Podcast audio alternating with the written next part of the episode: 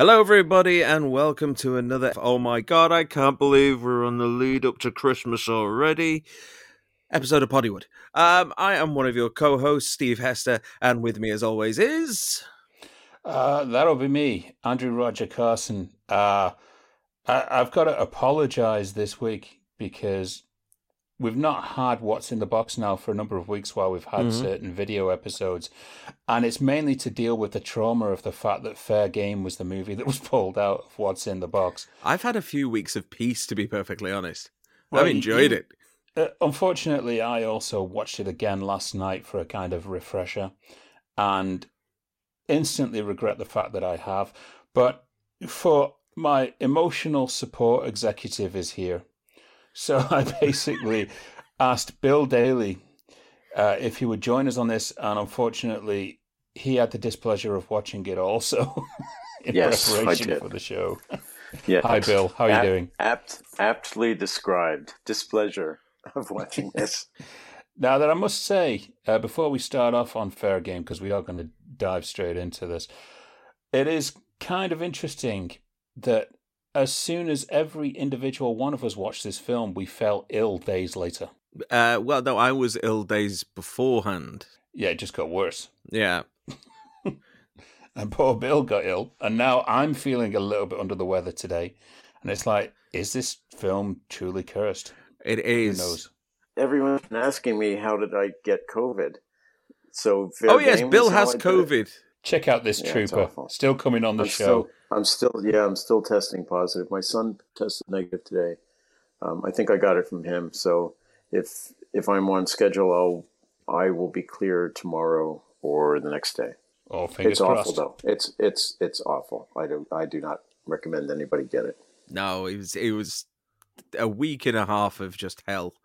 Made doubly more so by the fact that I had to stay at home with the kids as well. But that's a different story altogether. Um, yes, fair game. Mm. Now, I this is one of those movies that I had seen the poster of pretty much all over the place. You know, I used to see it when I walk into HMV. I used to see it in the video shop. I remember seeing it on uh, billboards and what have you at the time. So the poster was a little bit of a surprise because mentioned the film, and I thought, oh, Cindy Crawford and uh, Fisher Price Baldwin. Um, okay, okay. So I saw the poster and thought it immediately became something that I was familiar with, and then I actually watched the film. And I know that we're going to get into it and we're all going to tear it apart. This movie was just so brainless that it couldn't be used as a donor for Frankenstein. Oh. I'll tell you. I'll tell you, Steve. It's funny you bring up the poster because um, we had um, in one of the buildings where I had my office. Uh, could, I moved my office, I think, seven times over the twenty years that I was twenty plus years that I was at Warner Brothers. Um, all the hallways everywhere were decorated with one sheets, and um, every now and again they would recycle them through with a newer batch so that it wasn't the same old stuff all the time. But some some sick, sickly perverse person who thought they were being funny kept fair game up all the time in my buildings. It it never got recycled out. It would get moved, but it never got recycled out. So we would have to look at this poster, and it was on purpose. It absolutely it was on purpose because somebody thought it was funny, or somebody wanted to keep us grounded. Or someone just thought, hmm, Yeah. that Cindy Crawford's a bit of a looker. well, that too. Yeah. But I, I know for a long time I kept um, a, uh poster of Just Cause in my office. Not because I thought it was such a wonderful movie or a wonderful experience working on it. It was a reminder. It was a reminder not to get emotionally involved in these projects. What I also do have to mention about the uh, the fair game poster, it does something incredible in that the first two lines of the tagline are complete lies.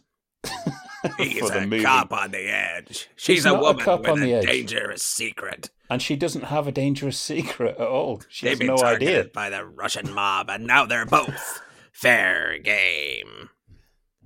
Well, you know, if um, if you brought Salma Hayek into my life and I was living on the edge, I could accept that. Yeah, that's my fate. That's the only edge I think he was. Right, the plot point in the movie that that had him on edge was the fact that his girlfriend was kicking him out. Yeah, and and that all happens at the very very beginning, and then nothing else happens with it at all. Then for the rest of the film.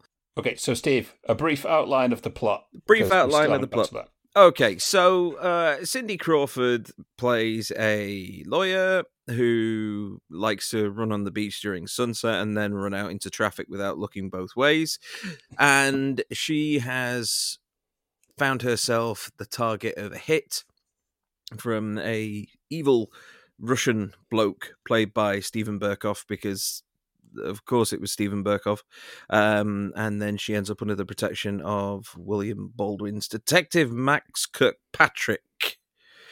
And then the two attempt to unravel the mystery. And then, obviously, as what would happen in real life, the two fall in love and they bone on a car that's on a train yeah, the cast isn't. That's the whole plot. That is basically it. The cast isn't too bad. You know, you've got a couple of uh, decent stalwarts in there. You know, Steven Berkoff is chewing the scenery. Um, Christopher McDonald shows up as the irascible police chief, who's obviously being controlled by his moustache. Uh, he's, he's probably too pissed that he's had to keep it from Thelma and Louise. I was Shooter McGavin for God's sake. Yeah, I was. for God's sake, I, w- I was on a Happy Madison production. Um, and uh, and then you've also got a couple of nice little nice little nods, like we said. Uh, Salma Hayek's in it for a couple of scenes, and she, you know, properly brings some Latino fire to it. And uh, apparently, Jenette, Jenette uh, Goldstein as well. There.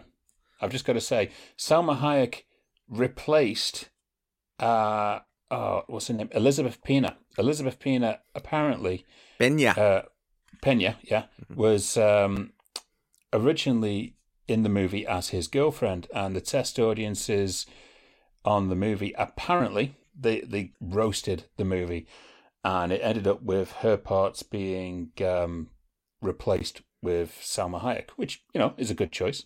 I'm not surprised, to be honest. I mean, it, it, there's so little that's going on with that role you know, I watched Home Alone recently, and there's that bit where there's a cardboard cut out of uh, Michael Jordan on the train yeah. track. You could basically do that. You could just sellotape cutouts of these people, and it would still have the same kind of effect on the plot. I don't have, I do not have a particular insight into this. Yes, I was there when this movie was um, was being done. I was busy on something else, so it was one of my associates um, who was actually taking charge of this this film. You know, from from my end of it. But um, I would bet I I do not believe the preview audience is the reason Elizabeth Pena is gone. Just knowing how the studio operates and how these things go, the the one absolute thing they had to do after the preview was they had to do additional photography. And I and they and one of the cards probably was that they didn't like the girlfriend or didn't believe the girlfriend or this or that. I would bet Elizabeth Pena got replaced because she was not available to do the reshoots. Honest oh, okay. to God. I do not believe they would have replaced her because she was bad. And I I mean, everybody was bad in this movie, but um, my belief, and I'm telling you, the insight that I have, this is just my intuition, knowing the studio. My my intuition is that she was not available, and they got Salma Hayek to to um, fill in for that role, and then rewrote the entire thing. Well, it's funny that you mentioned the reshoots because the one section which does feel so much like a reshoot is everything that happens on the train. Yes. That whole scene, it, it just kind of starts. There's no real build up to it or anything. It just kind of boom starts, and uh, you just feel like that was added on afterwards. Well, you know, if they had half a sense of humor, they would have had that train going into a tunnel while they were making love with the car. okay. Oh, they, they didn't even have the presence of mind to include a shot like that. I had a kind of out of body experience while watching this movie last night, where suddenly I felt like the greatest screenwriter on the planet for picking out everything that was wrong with this movie. I want to run some of these things by you to see if you guys picked up on them yourselves. Okay. Uh, for one, the movie does achieve something incredibly spectacular. It manages to both suck and blow at the same time. oh, okay. A word of a lie. I, I will Straight... concede. I will concede that point. Yeah. Now, uh, it starts off in the first, practically the first two minutes, and are we to believe that the highly trained KGB would actually miss her with a machine gun? No. drive by. No. Right? No. Now, the thing is, if I noticed straight away, Cindy Crawford, I mean, she's not a trained actress at this point. Um, you know, God bless her, she tries, and I don't believe, you know, this movie all falls on her shoulders. But the first scene when she is doing that jogging, she actually slows down for her mark on that spot. Mm, no, I missed visibly. That. She put she does this kind of pause. You can see her looking. This is where I need to be for this to happen. And it, could be, could yeah, be. I didn't notice that. If you're not used to it, then you know you can understand yeah. something like that. Really, I can understand that. You know, it's it's a good spot, and obviously the stunt woman who kind of bumps into her, kind of takes the shot, is the one really, you know, doing all of the action. Something like that can flummox uh, a stage actor transferring to film. Yeah, but the thing problem is, is the first time we get to see her act, where it feels like she is delivering her dialogue phonetically. It feels like she is being fed line by line. I mean, I know, you know, they made a big thing about this being her movie debut, and I guess we're still yet to see her make her acting debut. I guess. Oh, oh, that's harsh. I'm sorry, but it, it was. Uh, but there's certain things about the plot that just jumped out at me on this second watch that I had last night. The main plot is here: the KGB they have a boat. Yes. Basically, that is going through a, a divorce hearing that she is kind of on the I guess, the woman's side, and Dan Hedaya is the husband, and he's leased this boat out to these KGB operatives or whoever. Well, Dan Hedaya is the attorney for the husband. Yeah. Oh, is the attorney right? for the husband. Yeah. Uh, okay. Yes. Okay. Yeah. Everyone. So the problem is here: the KGB state in the movie that they only need two days to get this done. Now, we asked ask the question of how Cindy would get a court order to seize this boat for a divorce case in two days. Oh, I, I don't know. Well, which, you don't know what time of, of the week undervalues the entire plot going forward. Then, well, the entire plot going forward consists of people sitting in a minivan doing some very, very bad mid '90s hacking. and then moving from location to location to location and proving that the highly trained KGB operatives are anything but highly trained KGB operatives. They can't hit a thing. No, they have uh, the smarts of the Illinois Nazis from the Blues Brothers. Yeah. that is exactly how I saw them because they just show up at the wrong places all the time. And not one of those actors is actually Russian. I guess the guy who demands rent from Peter Parker wasn't available that week. They also do this thing as well to prove that they're the bad guys. They scowl all the time. They wear black and they scowl. I, I, am not disputing anything that you guys have said, um, but let me tell you some of the stuff I do know about this movie. Okay, it did not start out as KGB. It started out as something else. Um, Steven Berkoff um, revoiced the entire movie. Like he he did the he shot the movie in one accent, revoiced it. The version I saw on Vudu, the version I saw, Steven was doing an American accent. Uh, he when he shot the film, I don't know if he was using a Russian or a German accent or if he was using his native British accent. I just don't remember. He uses all three. Okay. Yeah. well, usually in the same scene. But he, but he, um, he revoiced the entire movie, and then later they asked him to revoice it again, and I believed they wanted him to revoice it in Russian. And he flat out refused. He he had had enough. He had had enough of um, all the bullshit and everything on this movie. The the the shoot that w- went over schedule, and then the two sets of additional photography. That's what we that's what we call reshoots, additional photography. Um, so he had two bouts of that, and he had had enough, and he flat out refused. And then um, that was held against him by the studio um, at a later time. I don't know if it affected future employment with him. I know he did the Glimmer Man, and I think that predated this, didn't it? Did the Glimmer Man predate this movie? Uh, no, it came the year afterwards. The year after. Okay. Poor So- Steven Berkoff. yeah, good. But I do remember my boss. Um, something something happened with Steven Berkoff. Something was in the trades, and I don't know if he got replaced on a movie. It was something, and I, I wish I could be more precise about it because I'm only just remembering it now. There was something he got replaced or fired or something got shut down. Some project he was doing, and it was in the trades. And I remember my boss sending the um, the article to um, Lorenzo di Bonaventura in a gleeful manner, as if somehow Steven Berkoff was now getting his comeuppance. And the note attached to it was, "This was the guest. This was the asshole who um, I'm not sure he he used that word, but the implication was there. This is the guy who refused to do the ADR on fair game." Okay, so so there was some animus. There was there was a feeling of animus, um, at least between my boss and Lorenzo, I believe. I, I'm not 100 percent sure, but I believe it was Lorenzo. And Lorenzo, when this movie was done, was not the head of the studio. Uh, when this movie was going, it was um, I believe it was still uh, Bruce Berman who was the head of um, you know the creative development team. I mean, still Bob and Terry were the heads.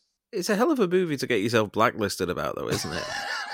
It is. You It know, really if, is. if you're going to get hauled really over is. the coals and sent to movie jail in Hollywood, you want it to be for something big, don't you?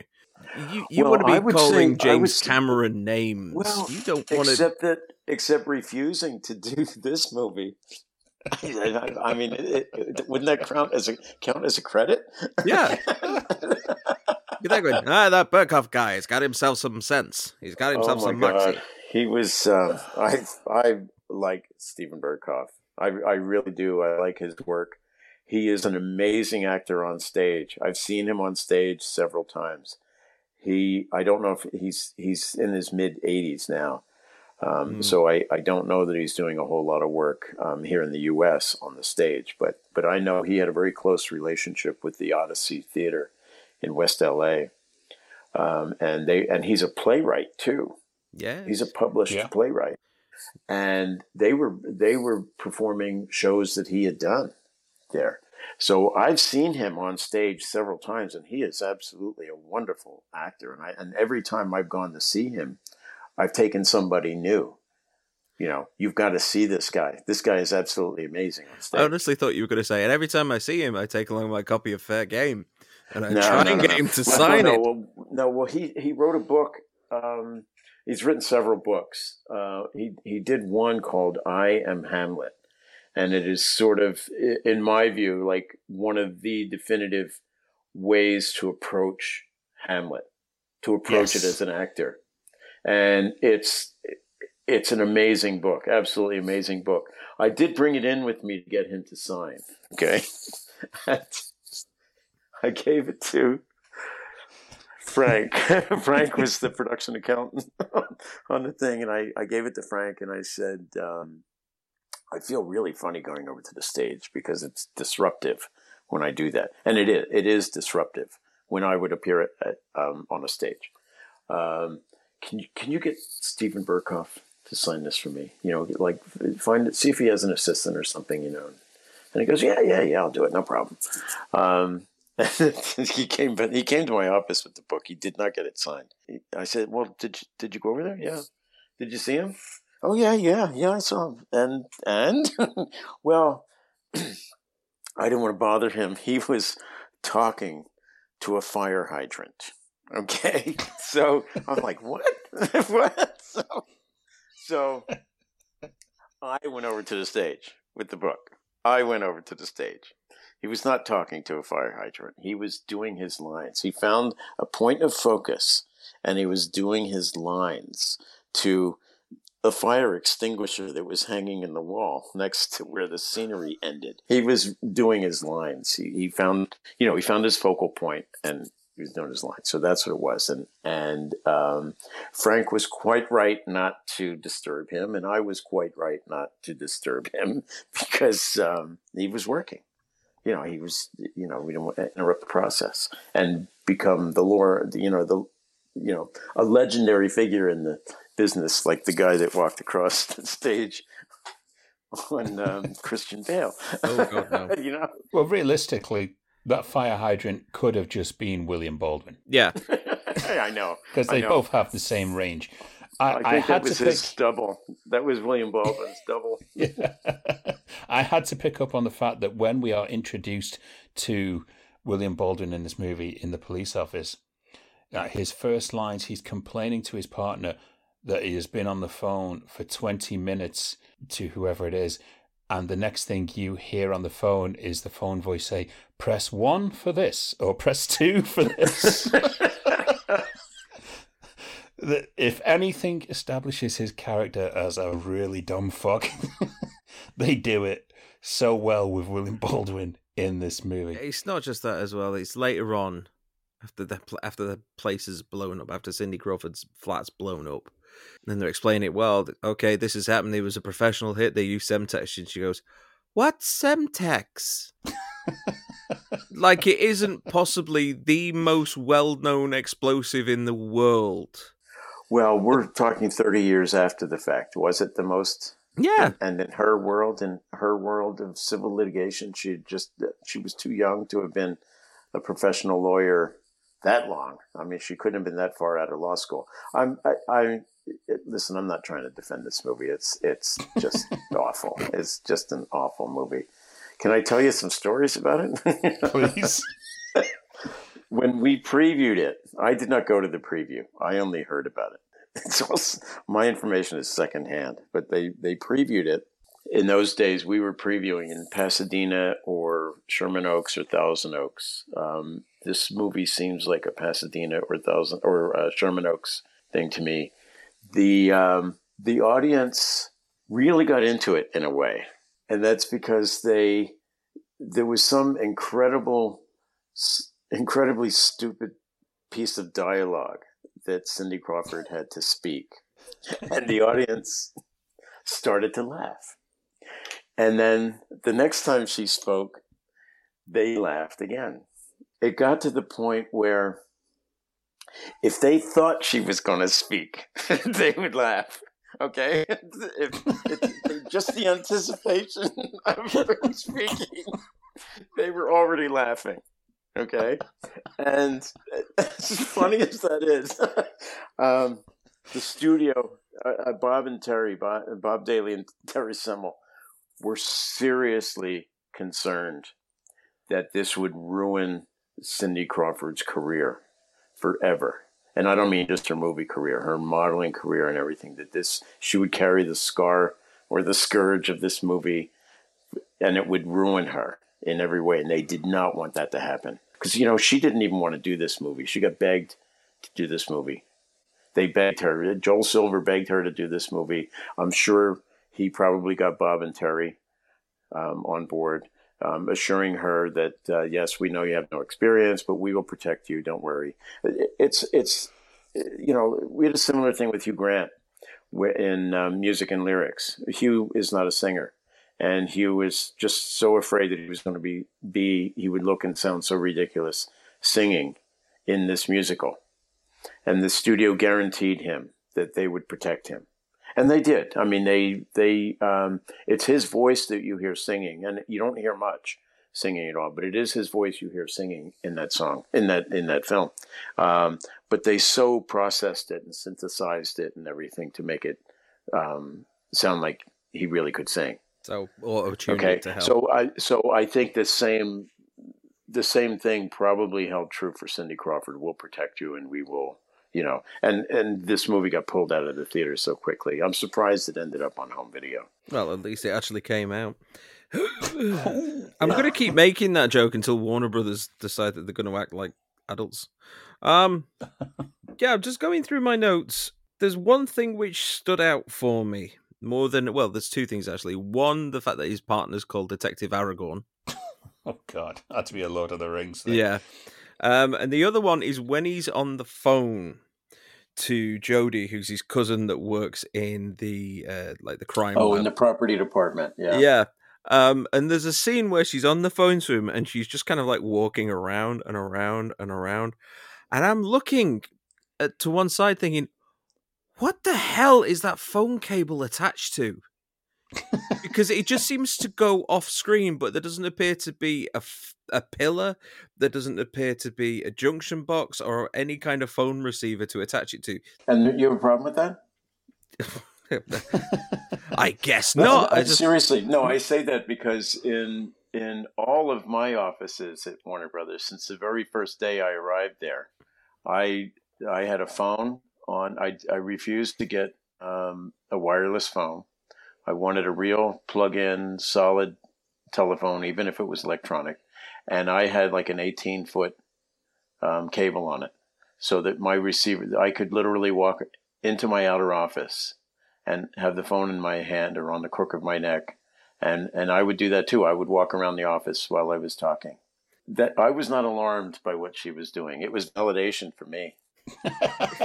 made, you, made you feel right for having an 18 foot phone cable. I needed to be able to walk around. I didn't want to put the phone down. I, I needed to, I needed to be able to walk. I needed to go into filing cabinets. I needed to check with my assistants. Um, I needed to walk out to the hallway. I needed to go check and see if Tim Burton was still hiding in the men's room. You know, I, I just I needed that long cord. In mentioning um, back to fair game here, okay, there was a lot of terrible things, and there's some little things in there that I really appreciate. I want to see if you picked up on any of these. One, when we talk about um, Cindy's acting range, a highlight for me, I have to talk about the scene when she tries to seduce the nerd in the computer shop with all of the seductive charm Yeah. of Bugs Bunny when he dressed up as a girl for Elmer Fudd. Yeah. It is awkward, It, incredibly awkward. it's also so stereotypical. Oh, the tech geeks are real nerdy and they got the glasses on. And they don't know how to handle women. Yeah. Uh, to be honest, Cindy Crawford, it's considering it's a Cindy Crawford movie, and it's definitely a Cindy Crawford movie over a William Baldwin movie. Her actual role is quite limited to just getting wet for 60% of the movie and Mhm. changing clothes A lot. Yes. times. Yeah. She is a they copied they copied John Derek. They copied John Derek. His version of Tarzan. Remember his Tarzan movie? I do. I do remember that. But the, the, there's there's things that don't hold up with her character, and I, I can tell this must be kind of rewrites or whatever. I think it maybe started off as a good script, and then too many people just had different ideas, and they didn't think of how to gel this story together. Because when you look at it, there's the scene where Cindy runs away from William Baldwin, her only ally in the entire movie. Which movie makes no goddamn sense. it makes no sense whatsoever. It doesn't make sense. the biggest thing that doesn't make sense is the KGB are on this covert operation. Why would they blow her house up with Semtex? Yeah. Then keep her alive at the end as a hostage. yeah, they, they spend the entire movie trying to kill her. yeah, they do. They, they they try and kill her in the, just like the most grandiose and pointless way, and then they instead of actually putting a bullet through her head, they have to kidnap her so that the plank has something to do at the end. yeah. Well, literally at one point, Steven Berkoff himself shouts, Don't harm her. No. I think you guys missed something really important, and that's the poster, which you would have seen walking into the cinema. Okay, and the reason you have all those explosions and hostages and stuff like that, and it doesn't make sense. There's a name on that poster, Joel Silver. Uh, yeah. Okay, this is a Joel Silver movie. Because Joel Silver knows that we really needed to see William Baldwin's taint. On screen. But uh, the one thing I thought that was just gratuitous, but then it segued into possibly one of my favorite moments in this film, where you have the kindest gunman in the world. Yeah, He's like, "I'm just going to let you guys finish, yeah. You know, oh, you, even you, though I've got a perfect shot." you're close. You know, I'm about five feet away from you with a laser sight pointed at the back of your head. But you know, if you're close, I'll, I'll let you go out on a bang, mate. Come on. Yeah. well, maybe he wanted him to have that unique experience of coming and going at the same time. oh, Oh. You know, there's that great scene where William Baldwin, you know, um, he comes out with the line, "Oh, I did everything I was supposed to do in order to make sure the FBI agent was real." And realistically, all he did was look at his ID badge. Yeah. Yeah. But oh, He did oh, nothing more. Actually, speaking of that scene, that oh, that has one of the best moments that genuinely made me burst out laughing when the FBI show up. Uh, they get separated out into two different cars, and the the fake FBI agent shoots his partner. And, and then lifts his head oh. up to, off the off the steering wheel, and he's wearing a wig, and it comes off in his hand. I thought that was brilliant. That was so stupid. Because it was the most convincing hairstyle in the entire movie. I Oh, called that a yeah. rug straight away. Oh, my it was God. wonderful. I mean, if, you, Absolutely if you've seen the trailer for this movie, there is more in the trailer, obviously, that is in the movie, including Mhm. the entire characteristics between William Baldwin and Cindy Crawford as antagonists for each other, which is not present in the movie whatsoever. No, no, maybe at the Uh, beginning, but no. It would have worked because, to be honest, there was absolutely zero chemistry between these two leads, and there is completely inconsistent character work on Cindy's character as well, which you could write an entire book on exactly how this just flips and flops. I just knocked my microphone over. There we go. That was Ooh. very silly. I know it's it's flimsy. Um, the one thing that I did like is when you look at the rogues gallery of KGB agents, you get that guy who was also in Passenger Fifty Seven, who looks like the love child of Jack Nicholson and Michael Ironside. Yeah, I kept thinking he was the. Have you, have, you ever seen Star Trek Enterprise? Yes, Yeah, he looks like the Doctor in that. But no, it's not. But he looks like the Doctor in that. He has this permanent, just kind of like pissed off Pout. expression. Yeah. yeah, and he plays practically the same role in Passenger Fifty Seven as well. yeah, he does. But um, the one thing I've got to finish on for, for Fair Game, apart from the fact that I'm still confused why it has the title Fair Game, is I don't believe in any movie I have ever seen so many random objects explode when a car hits them. As far as I know, telephone poles don't explode. I've never seen trees explode into balls of fire. Bill's nailed yeah, it. you know, Yeah, I noticed. Yeah, Joel I Silver. noticed that too. I noticed that everything, the wind would blow, and suddenly there's an explosion. Yeah, yeah, that was. Um, you're really in trouble when you have to resort to that kind of effect, to uh, because the story is just so thin. You know, it's just this is just a terrible movie. How do you feel about having to watch it, Steve? Uh, to be honest, I, I I got a little bit of joy out of laughing at it, but uh, I just thought it was so kind of dull and generic and kind of mid '90s action cheapo shit. That's the best way that I could think of to describe it. Yeah, I, I if um, now nobody's set out to make a shitty movie, um, No. and I don't know what the original script looked like. I don't know what compromises were made because they couldn't get locations, or because or because they. I mean, they couldn't get a real actress to sign to do it. They had to get Cindy Crawford. Um, they couldn't get the best of the Baldwins. Um, you know, there's a lot to choose from, right?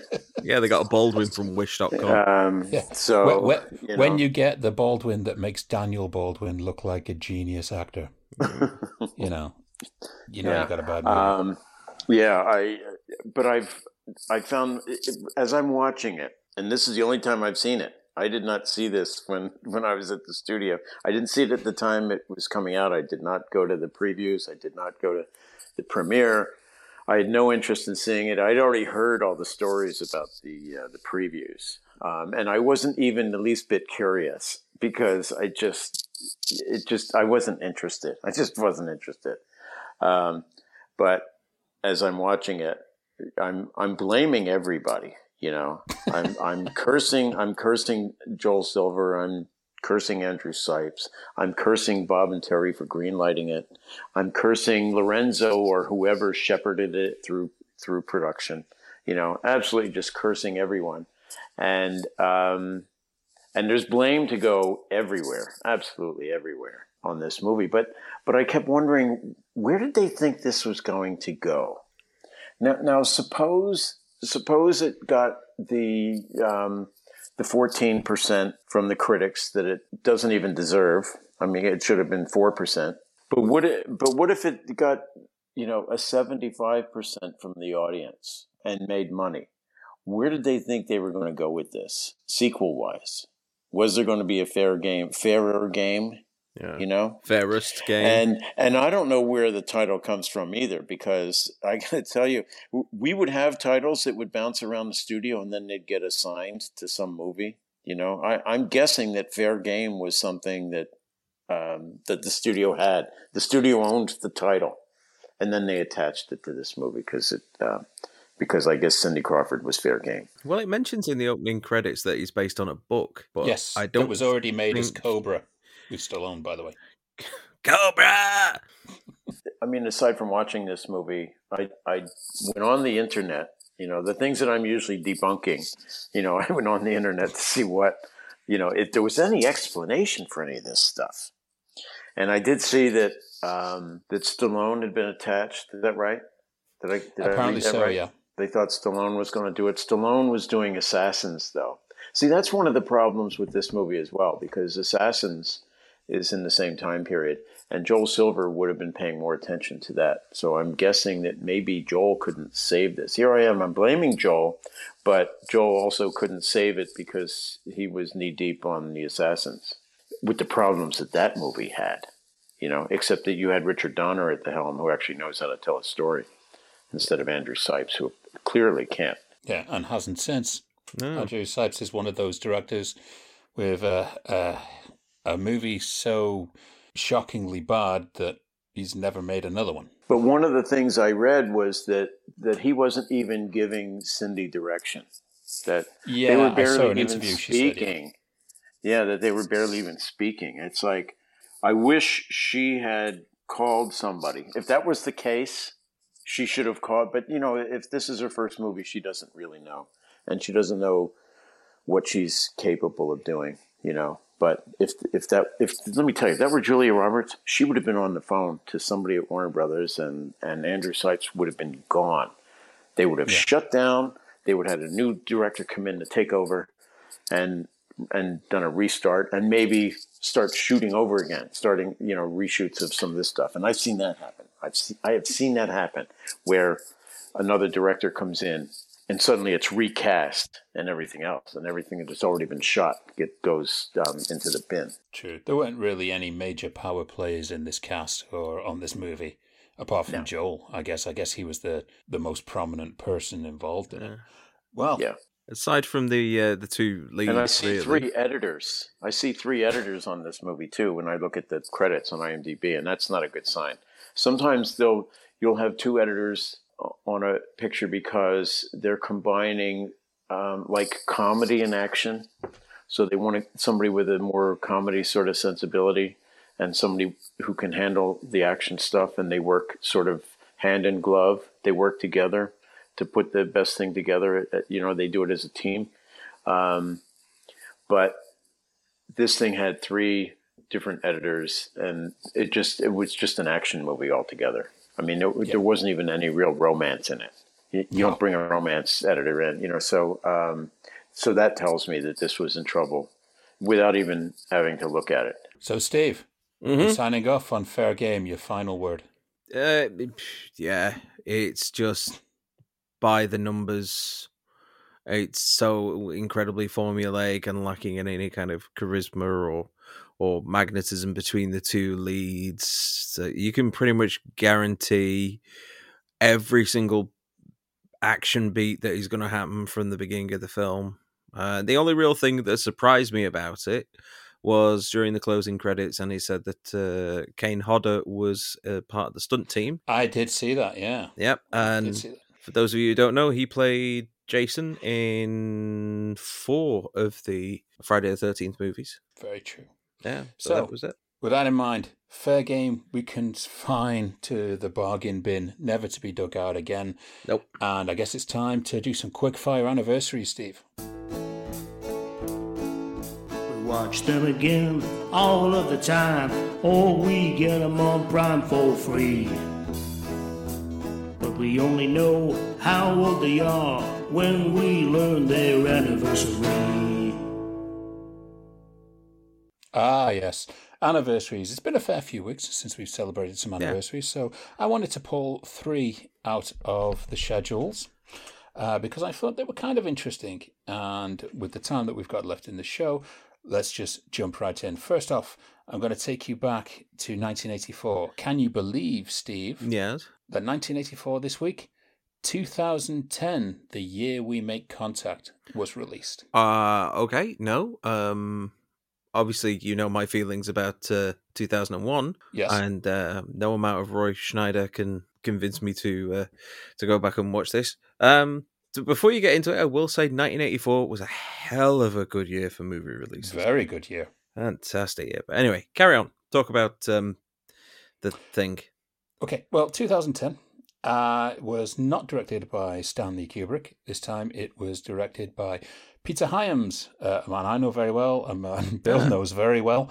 Uh, you may know him as uh, the director of Outland or Time Cop or The mm-hmm. Relic. Uh, really, really good movies. Uh, and this one is very interesting for a number of reasons. Uh, the first one being that Peter Hyams set up communication with Stanley Kubrick and Arthur C. Clarke uh, to get permission to make this movie, of which Stanley Kubrick said, "Sure, go ahead, whatever, don't care, just just go and make it."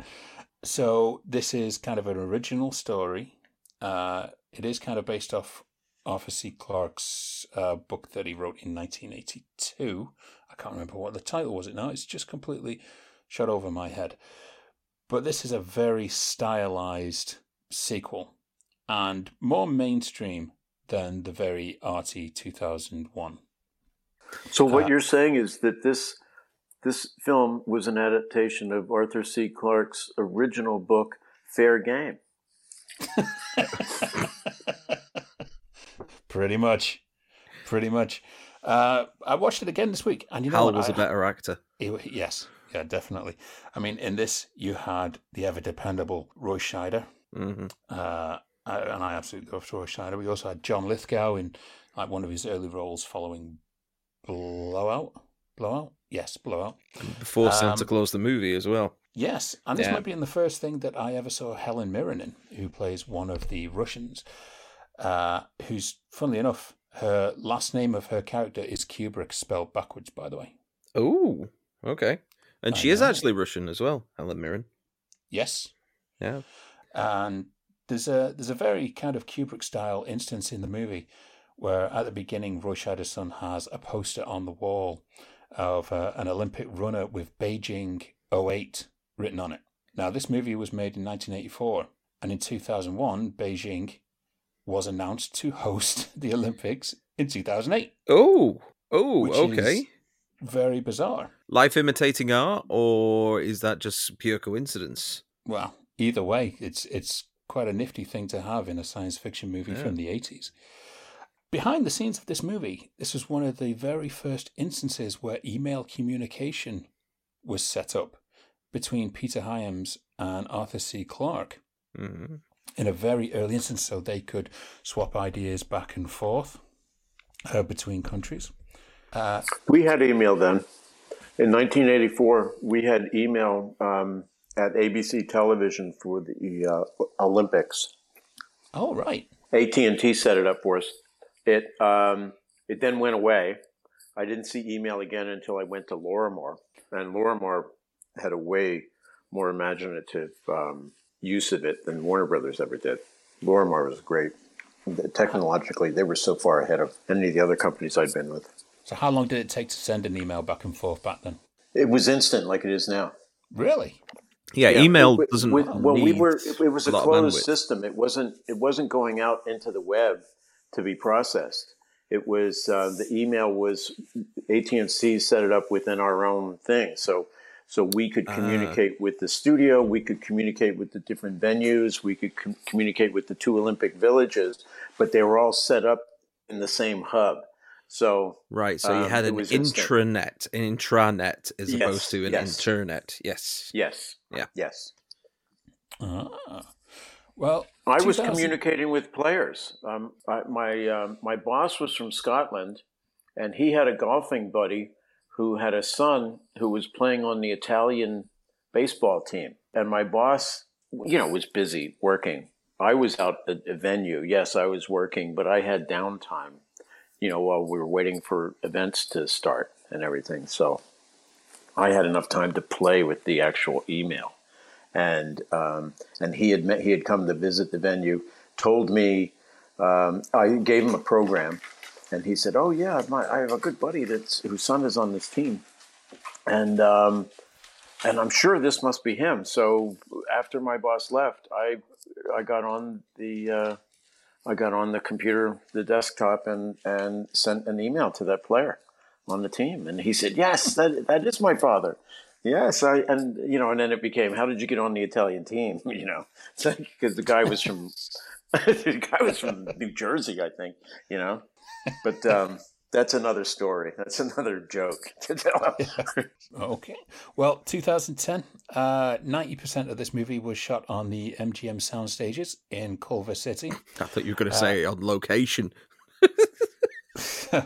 well, no, not on location. Although I'm sure that's going to happen soon with either Tom Cruise or Fast and Furious. When it opened, uh, this movie opened at number two at the box office, behind the totally domineering Beverly Hills Cop, which was still holding reign. There's a John Ashton reference there. Yep. But it held its own and defeated John Carpenter's Starman and David Lynch's Dune, which were released right around the same time. 1984 was just a killer year. It was. It's 84 and 87. Well, I guess you can say 82 as well. They're like the best years of like Yeah. movies that came out. Uh, if you separate 2010 from the mold of its predecessor, which is obviously one of the most loved films of, of all time uh, for most people, apart from probably anyone on this show apart from me, it's a fabulous space movie. It really is. It's actually really exciting as well. There's some fantastic set pieces in this movie. The tension is up there, and the characterization is brilliant. I mean, this has more talking than 2001 does, and this feels more like, you know, a classic 80s space movie. I get the feeling that I probably might enjoy this one more than the original. Well, it currently has 64%, so it's sat right in the middle. Okay. Um, I saw this film. I'm not a fan of 2001. Um, never have been. Thank you. I see. I- I'm not alone. Yeah, I'm not. I'm not. I'm not a Stanley fan either. Um, sorry, um, but and I don't gravitate towards um, science fiction. I just it's not my thing.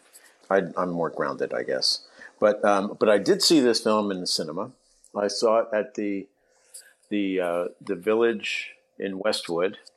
That's one of the big premier um, theaters still in LA the reason I went to see this film and to see it there was because they were running the trailer for the next James Bond film. Oh, Honest to God, honest to God, I went to see this movie just to see the trailer for James Bond. Was that Octopussy? I don't know. Um, Octopussy was '83, so it So would have been no. whatever came after that, View to a Kill, probably. yeah. probably. Yeah, I, I, I first saw this movie on Turner Classic Movies here in the UK. Wow. Uh, I think it was one in the morning, and I first started watching it, and I, I couldn't turn it off. I was actually really pinned into it. But yes, 1984, 2010. uh, the year we made contact was released. And yeah, I think you would enjoy this one, sitting at 64%, so it's not rotten and it's not certified fresh, it's just fresh. Okay, brilliant. Uh, well, what's next? Okay, uh, we're going to go back to 2004 this time, uh, when the final part of the Blade trilogy was released in. Blade Trinity. Oh, yes, I know the groan is coming. Directed by David S. Goyer. And for those of you who know the name, you might know him as the writer of Dark City. Most prominently, you will know him as the writer of the Christopher Nolan Batman movies like Batman Begins, Dark Knight, Mhm. etc. Or for you TV buffs out there, he was a writer on Flash Forward, which was, you know, He, he also wrote, if I remember correctly, he wrote the one or both of the the first two Blade movies. I think, um, even though they each had different directors. The standout though is still Blade Two. Guillermo del Toro just knocked that one out of the park. I went to see this at the cinema. So did I. Um, On a double bill with National Treasure, would you believe? and I, I was working in a job that I really didn't like at the time, so I was taking just random days off, and uh, this was one of them, and I got fired. And I can't remember if I got fired for going to see this or Harold and Kumar go to White Castle. It was one of the two, but I remember watching this just thinking, oh my god. What has Yeah. happened to this franchise? Well, David S. Goyer um, basically took over. He apparently got the blessing of um, Stephen Norrington, who did a fantastic job on the first one. That was it, yeah. Yes, and uh, Guillermo del Toro, who did an amazing job on Blade 2. Uh, more amazing than it probably should have been, to Oh, be honest. Incredible. So he got the blessing to step in and direct this movie. He got the blessing from everyone but one person, apparently. yeah, Wesley. And that would be Wesley Snipes. well, it's no secret here. There's plenty of stories out there about this and plenty of interviews, including Patton Oswalt, who gave an interview on it as well. Wesley did not get on with David S. Goyer at all, to the point where Wesley even refused to come to set most of the days, which is very telling when you watch the movie Mm. because there is stand-ins whenever Wesley is not speaking or fighting, or he has been digitally put into shots. in yeah, there's it, it's painful at times. You get the feeling like his stand-in is in more of the film than Wesley is. Is there story attached to that? Uh, there, there is kind of. Patton Oswalt stated um, that Wesley Snipes would spend each day getting stoned in his trailer, smoking marijuana, and he would step out and accuse David S. Goyer to his face of racism. Uh, it got to the point where Wesley started passing notes, post-it notes, to his assistant to pass to the cast and the director, because he would not even talk to them himself. Snipes then ended up suing New Line Mhm. as he claimed that he didn't get his full salary, which with that behavior, I'm amazed you still have a job. Uh, he said that he was excluded from the casting and filmmaking decisions, even though he was a producer on the movie, and put complaints that Ryan Reynolds, yes, Ryan Reynolds is in this movie, and Jessica Biel got more screen time over him. Well, can you can you blame him? You know, you got to work with what you've got. If the star Yeah. of your film isn't wanting to actually act in the film, you've got to make do with using the B characters to try and push things forward. And and there's also another story that I remember hearing. Uh, I think it might have been in the same Patton Oswalt interview where he was Yeah. saying that it got to the point where David S. Goyer hired like Hell's Angels to be bodyguards on set Yes, because he was he convinced that Snipes was going to attack him. Well, Wesley Snipes choked him on set. Yeah. He grabbed David Wesley S. Goyer and knows- started choking. Yeah, Wesley in those days had um, he traveled with a posse, and um, I don't I don't know um, what the score is on on any of the Blade movies. I've never seen any of them. It's not my thing. Um, New Line may have been a part of Time Warner at the time, but not part of Warner Brothers. There was absolutely no interference. We would have to find out from home video what was going on with New Line. We because we hmm. would just because they were talking to both of us, and it was just easier to call them to, to see what's coming up. and, You know, what are they doing? But Wesley, I don't remember the movie. There was a movie of ours where the producer, we had a really good producer, who sat down with him and told him, "Look, you know, your your your posse, the people you're running with, are ruining your career." You're getting really bad advice from them. You're getting bad input. You're getting this and that. They're being disruptive. They're intimidating other people on the crew. They're um, they're eating all of the craft service stuff. No, honest to God, this is the this is a conversation he had to have with Wesley on this. And um, whatever was going on on that movie, I'd have to go back and look at um, release schedules to see what it was. Um, it, it could have been, you know, it could have been U.S. Marshal. Yeah. Could have been Possibly. on that movie. Could have been on that. That yeah. was because uh, we we had an A team of people doing that movie because Stuart Baird was directing. It could have been that film where they talked to Wesley and said, but it could have been before then too. I, am not sure. I'm not sure what the timeline is, but I, I know that that conversation had to be had. Yeah. Well, the the follow on from obviously all of this fallout from Blade Trinity, it was released with scathing reviews, but still made 132 million on a 65 million budget. It's it's, it's a terrible film. It, it terrible. is a terrible film, and th- and this is where Ryan Reynolds cut his superhero teeth as well. I know you're not a fan, Bill, but it is worth watching at least Blade Two because just yeah. Guillermo del Toro just oozes all over that film. It's great. Um, but yeah, Ryan Reynolds he uh, properly steps up and um, and has a beard. well, yeah, it does. Oh yeah, he does have, he a, does beard have a beard in this movie. Yeah, and then obviously one-liners, um, especially then, when he's up against Triple H. Oh yeah, Triple H is in this. Movie. Triple movie. H is in this movie. Uh, to be honest, I could have swore when watching this movie again this week that Dimension Films took over this movie because it has pretty much every independent like star that was kind of hot at the time and young pasted into this movie. Yeah, uh, like Dimension Films used to do with their horrors back in the day.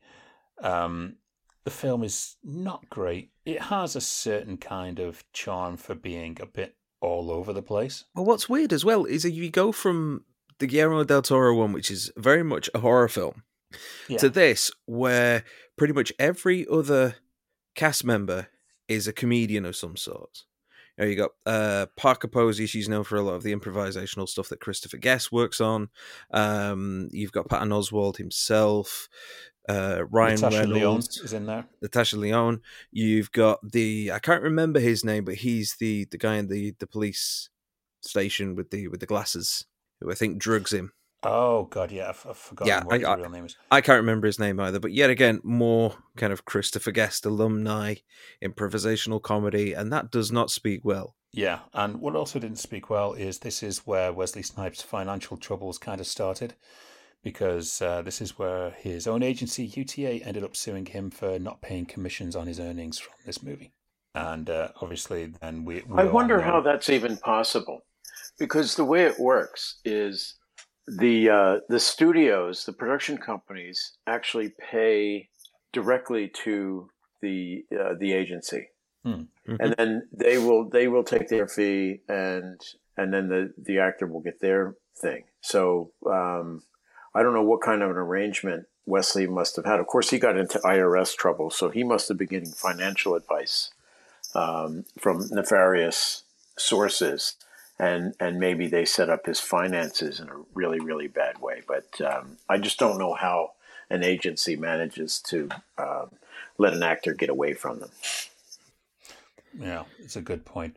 But yes, Blade Trinity, uh, the worst uh, last showcase of Blade. Okay. Um, we're only just kind of getting a new Blade now, and there's word that Wesley may be stepping back for a cameo as this version of Blade. But you know, we will we'll see in the future. It's the multiverse. You can get away with anything now. Pretty pretty much, pretty much. Just so they can sign even more actors to Disney. Yeah. Okay. Uh, so that is Blade Trinity. So finally, we're going to go back to 1992. Can you believe, Steve? In mm-hmm. 1992, this week, a movie called Death Becomes Her was released. Ah, yes. Yeah, uh, yeah, we're doing well, actually. This is two out of the lot that I've seen. Yes, I've seen this one as well. Ah, so you have seen this one? Yes.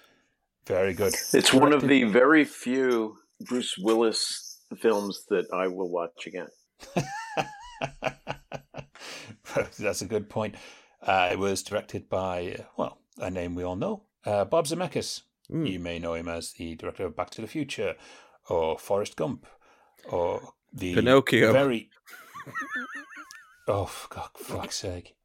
Yeah, you know, I'm I'm so glad that disappeared as fast as it did. It was horrible. But Del Toro's Pinocchio is apparently amazing. Uh, he also directed Flight, and he directed Mhm. um, the absolutely brilliant movie Contact, which I love. Um, but yes, Death Becomes Her made 149 million on a budget of 55 million, so it was a hit. And it has become kind of a cult film nowadays. It's a great movie. I mean, it really is. It, it's is. one. It's one that I appreciated when I got older because I think I watched it at the time expecting there to be a proper laugh out like comedy. Didn't get many of the jokes, and then watched it a few years later when I was in my twenties, and then started to realize, oh no, okay, no, I'm starting to get more of it now. Yes. Well, this movie was a pioneer in CGI Mm. effects. Uh, I think it's safe to say, without the work on this movie, Jurassic Park would have been a totally different movie. Yeah, So this was kind of a trial on if this could work, and it was amazing at the time. I remember seeing the first things on Entertainment Tonight for it when the movie was getting ready to be released, and I was like, "Wow, that's just incredible! This is the future." yeah, Um, it is. It's some really, really nice work. Yeah, uh, still to this day, it And doesn't look isn't um, Isabella Rossellini just the most beautiful creature on earth in this movie? Oh yes, oh yes. Uh, it's hard to say that we there's nothing of her we have seen after Blue Velvet, but trust me, she she still surprises. From watching it this week, it was great to see the Greystone Mansion uh, used in a movie yet again, and I think that might be the one property in Los Angeles that has been filmed it more than any place in movie history. Uh, I know from the research I've been doing. with the with the possible exception of the uh, the observatory, Yes, that seems actually. to be in everything. If you combine the observatory with Griffith Park, Yeah, um, y- that would probably beat it because, um, oh God, what was? Yeah, uh, Bill, you'll know what was the hotel that Bobby Kennedy was shot in. Oh, the Oh. ambassador. that's it. Yeah, The Ambassador. That was one of the biggest movie locations forever. and Now it's just a park. You know, It's just a gone. Well, park. they they um, the hotel was taken down. They built in its place um, a high school, and um, it sort of has. Um, there's sort of the footprint of the ambassador there yeah, in a way. It's really odd to see what's there now. It's very very. It's it's odd. I used to go to the ambassador all the time. They had a great restaurant um, there at one of the um, one of the wings of the of the hotel. Yeah, it's it's weird. You can look it up on um, Google Earth, and you can see where the building used to stand. And they kind of have this one. They have the school there, but they kind of have this little monument type thing there that this is where it was. Hmm. Death Becomes Her was a victim of test audiences. Apparently, uh, test audiences reacted really badly. Reshoots were done on the entire third act of the movie which ended up with all of Tracey Ullman's scenes being cut out of the movie altogether. Really, they didn't like Tracey Ullman. Yeah, well, apparently her Wow. character I, was. I can tell you, I can tell you why it scored badly, and not because the movie was bad. Although, you know, before before it was released, it's possible that there was a really bad version out there that they changed. But um, you can explain as much as you want to a research audience about visual effects that aren't there, and they Yeah. don't get it. They just flat out do not get it. So. Um, you have to take that into account when you're doing the, the previews because um, I guarantee you none of the effects were in this movie yet. Right. For this movie Yeah. to really, even the comedy needs the uh, the visual effects. yeah, Well, agreed. The original, the original ending of the movie is uh, Bruce Willis goes to Tracey Ullman's character to fake his death, and then he ends up with Tracey Ullman's character, and then Meryl Streep and Goldie Hawn show up and find them like living together like decades later when they're all old. And apparently, it didn't score very well. They hated that ending, so they went back and reshot it. Now the scenes with Tracey Ullman in and this original ending, they've never been unearthed. They've never been released on any DVD or Blu-ray or even online. They must just be sitting in Universal's vault somewhere. Yeah, there'll be an assault mine under Utah or something like that. Now, the standout performance for me in this movie was a very brief one, but it's Sydney Pollack. Yes, good old Sydney. oh, I mean it. It when I first saw this film, just to see Sydney appearing there, first of all, you know, I thought was really funny because my first thought was, is he? He's not directing this movie, is he? Okay, you know, I mean, I went into it knowing that Bob Zemeckis was doing it, but it's like Sydney's not. Direct. Okay, Sydney's there. Okay, well, okay, and then, oh my God, he's hilarious, absolutely hilarious and believable. I mean, he's so yeah. real, you know. he had he had that magic tendency to any role he showed up in any movie made that movie so much better. He was he really a really did. really good actor. He really was. He was a good actor. I loved working with him. We did several pictures with uh, with Sydney. Most notably, okay. Michael Clayton, which he was a producer oh, yes. of, but he also had that great part where he was oh, the head yeah. of that firm. you know, he was. He was amazing. uh, so yes, uh, Death Becomes Her was a hit. It was released the same week as Buffy the Vampire Slayer, starring Kristy Swanson, and another movie called Bebe's Kids, and it beat both of them to the number one opening for that week. Uh, it has since gone on to become a cult film. Uh, it has a lot of fans out there. But the one thing that I always has a lasting memory of it was the first ever DVD of Death Becomes Her, which had an appallingly bad transfer. And I'm talking worse than 1989's Batman Flipper. It was. Yeah, some, sometimes the. Um production companies um, rushed these into um, DVD production in order to get product out there. The yeah. uh, the manufacturers of the of the players, um, Toshiba at first, and then when everybody else jumped in, um, we're all clamoring for content. So there's some really really bad stuff out there in the early days. The very early transfer of the Fugitive is just abysmal. It's, it's oh yeah yeah that was a bad one. When when we were going to Blu-ray that's when you could see just how bad that the uh, the fugitive was. I bought my son a PlayStation Three uh, because it had the Blu-ray in there. He wanted the game, but I, you know, uh, that was PlayStation Three, right? With the Blu-ray. Yeah, yeah, it was. Yeah. Okay, so I got him that, and then and then I went over to the video department and, and I asked, "What do you think is a good showcase for this format, film wise?" Okay, they gave me Battlefield um, Earth.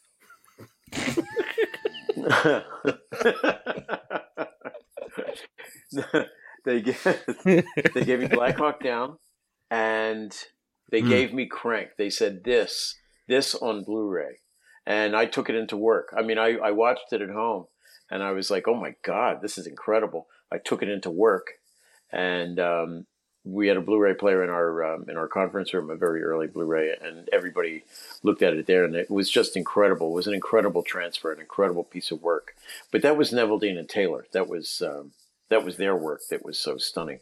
And then um, and then I got actually got invited to the set of Crank Two because we were negotiating with Neveldine and Taylor to do Jonah Hex. Oh my god, that movie just follows me to every one of these shows, doesn't it? yeah, you know that is an anonymous cloud of saying, "Bill, we need to do Jonah Hex at some point." Just get it out of the way with rip the band-aid well, off. No, no, we've already done that. To, we've already done fair game to Steve. It wouldn't be fair. Saddle him with Jonah Hex as well. I know we're saddling you with it.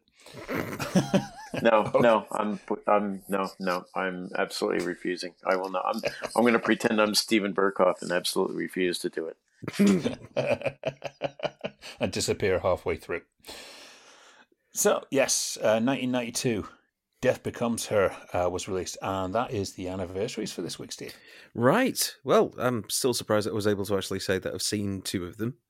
Two um, out of three ain't bad, as Meatloaf used to say. Yeah, that's that's true. Uh, however, there's one more part of the show where I can honestly say I'm not looking forward to this. What's in the box? What's in the box? What's in the box? What's in the box? Oh, uh, What's in the box? Okay, we're going to do something a little bit different now because I think you have been tortured long enough, and I like to kind of give you a choice. So I've changed the rules to what's in the box a little bit to give okay. you a chance. Okay. Now, every week for What's in the Box, so it all comes down to if you can answer a film centered question every week. If you get the answer right, you will get a certified fresh movie. If you get the answer wrong, you get a certified rotten movie. Okay. The Now, you are not allowed to use Google. okay. You are banned, and I will know if you have used it because I can hear your microphone well enough to hear you clicking and typing. That's me. Okay, so basically, you will have four seconds to answer the question. Only four. Yes, because I know that you are a fast typer, I'm not that bloody fast. and I don't want you using Google, unless you you can swear down honestly that All right. you will not no, use Google. my my phone is. Let me just tap it against the mic. That's my phone. I'm putting that down. You heard that? That was that landed on top of my diary. I have the computer open next to me so that I can monitor this uh, the recording, but that's it. I'm not Okay. going to use anything. All right. But either way, you are going to get a movie to watch, but it'll be either rotten or fresh. Okay. Doesn't mean I'll like him in either way, but okay. no, it doesn't. Okay, so your question, Steve, and you remember you've got to answer quick. Okay. Okay. In the early 1970s, Harrison Ford gave up acting to become a carpenter. True or false? True. True it is. You get a certified fresh Yes. for this week. You have escaped the dungeon. Yes, I know that one. Apparently, if I remember correctly, he was working on George Lucas's kitchen. He was still trying to be an actor, but he was working as a carpenter to have a second job. Lucas liked him and he brought him in on American Graffiti. Okay. I I have pulled out the Yeah. fresh box for the first time in a while. Bit dusty. Just wipe that off. When Harrison Ford was a carpenter, he um, laid one of the beams. He he put in place one of the beams. Hold on. We will leave you with that cliffhanger till next week. I want to know what the beam is. no, it's um, it's a goddamn phone here. Um, Is it the beam Ford? is at the what used to be the, at the time the Sam Goldwyn studio, which became Warner Hollywood, which became the Lot.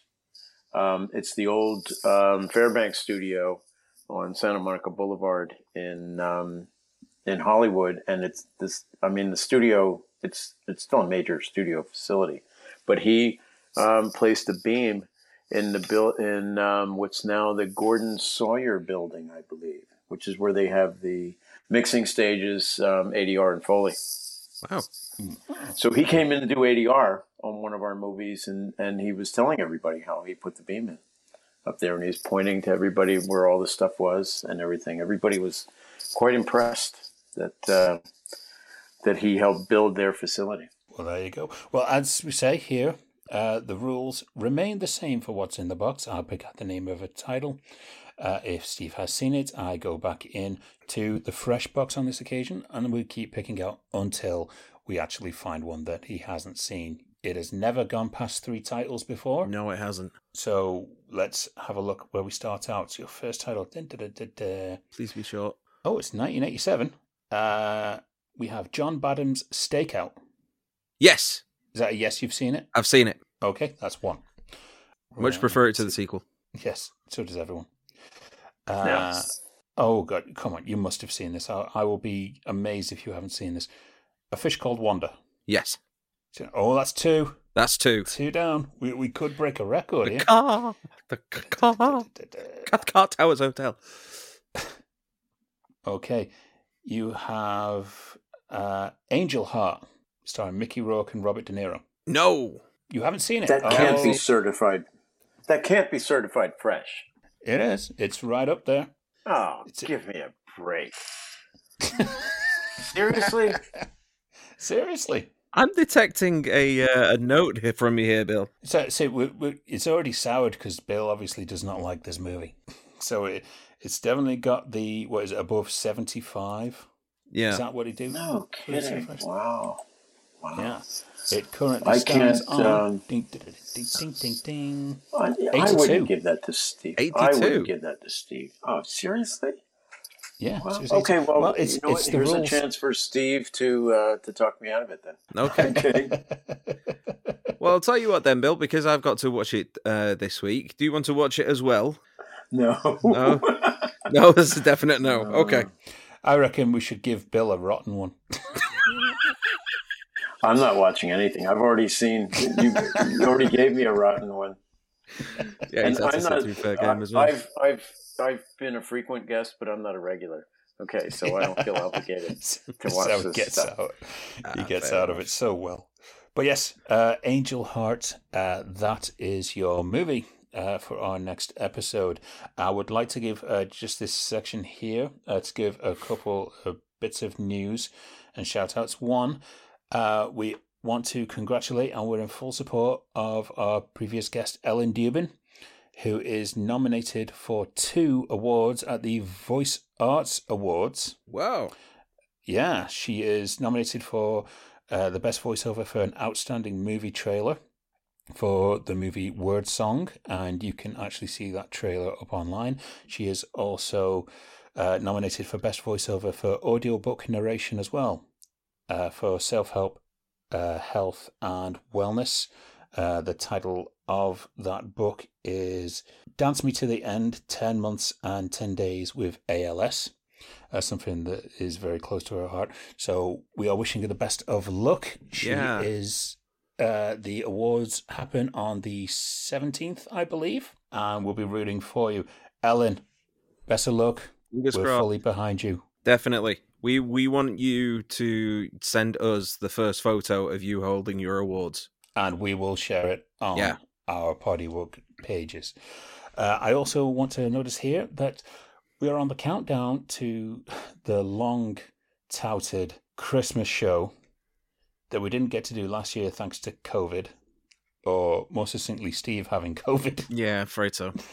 Uh, but this year, uh, we are doing it. And so far, we have a stacked lineup of people coming in for this uh, very special show. Uh, we are going to do a team versus team quiz also with prizes. Oh, yes. We are currently setting that up. We've So got a budget on- for that, have we? No one's Uh, told I- me. Yes, I, I splurged out on it myself. Really? Um, remind me to wipe that off. but um, yes, so far we have John Ashton returning this early as well, which is amazing. Yeah. We also have Bill Daly, our current guest from this week. Uh, Richard Mirish, uh, he'll finally be returning to us. Also, we have Rick Ravanello, we have Elizabeth J. Carlisle, and we have one other guest that we're looking to confirm as well, which we should do by next week's show. And it is just going to be the ultimate Christmas party full of fun, laughter with the guests that have really helped us launch this show into another level. And we love having back. Yes. And there's also going to be alcohol. For some of us, yes. Unfortunately, all the people in the States, it'll be afternoon for them. Yeah, it's, it- it- it's past five o'clock somewhere. We know we know John's going to have his cigar. I'm going to probably have a G&T or something like that. Yes. Well, it's, it's going to be night for us, so yes. it's, may as go- well. it's going to be interesting, though, isn't it, when the hosts just end up getting more and more drunk? Okay, so question 25. No, shh. No, shh. I love you. Shh. Bill, uh, always great to have you on the show. Thank you for coming on and completely shitting Oh, all thank over you. fair game. oh, thank you. Oh, God damn. There's Joel Silver on the phone now saying, "You asshole." Uh, and Steve, I was very impressed just now with your impression of Rachel. Thank you. I've, I've missed something, haven't I? Uh, uh, you, you're gonna you're gonna have to explain this one to him, Bill. Please. I have well, I have the video. Aren't you the one that shot the video of Rachel when she was she was sloppy drunk oh, the oh, bar? yes, yes. Poor Rachel. I, I, I was all confused. oh, it's then, hilarious! It's absolutely hilarious. Yeah. yeah, we're not going to be releasing it because you know, poor, poor girl. But yes, Andy's birthday. There was a rather drunken conversation outside of the bar. Yeah, about, About Harry Potter. About Harry Potter. What what sells it though is your face, Bill, throughout the whole thing. So, I Bi- kept- Bill's a devil. I kept Bill is a devil I around kept- groups of people. Yeah, I kept egging her on. Yeah. You should you should have been in the cab on the way home. That was just genius because every time Oh, she God, stopped yeah. talking, Bill egged her on some more so she'd continue. Listen, we shouldn't be talking about this on the No. podcast, okay? well, you can, you've, kind, you've kind of ruined it now. That's it. It's on there. And she's going to listen to this and she's going to be like, I hate you all. Oh, Anyway. but we but we love you, Rachel. yeah, that was a good night. Um, yeah, so yes, with that in mind, stay uh, stay tuned for the Christmas quiz. Uh, but in the meantime, I guess it's a goodbye from our good guest Bill Daly. Thank you for having me. It is a goodbye from me. And I guess I've got to say goodbye, otherwise, I'll be talking to myself as usual. Bye. Thank you.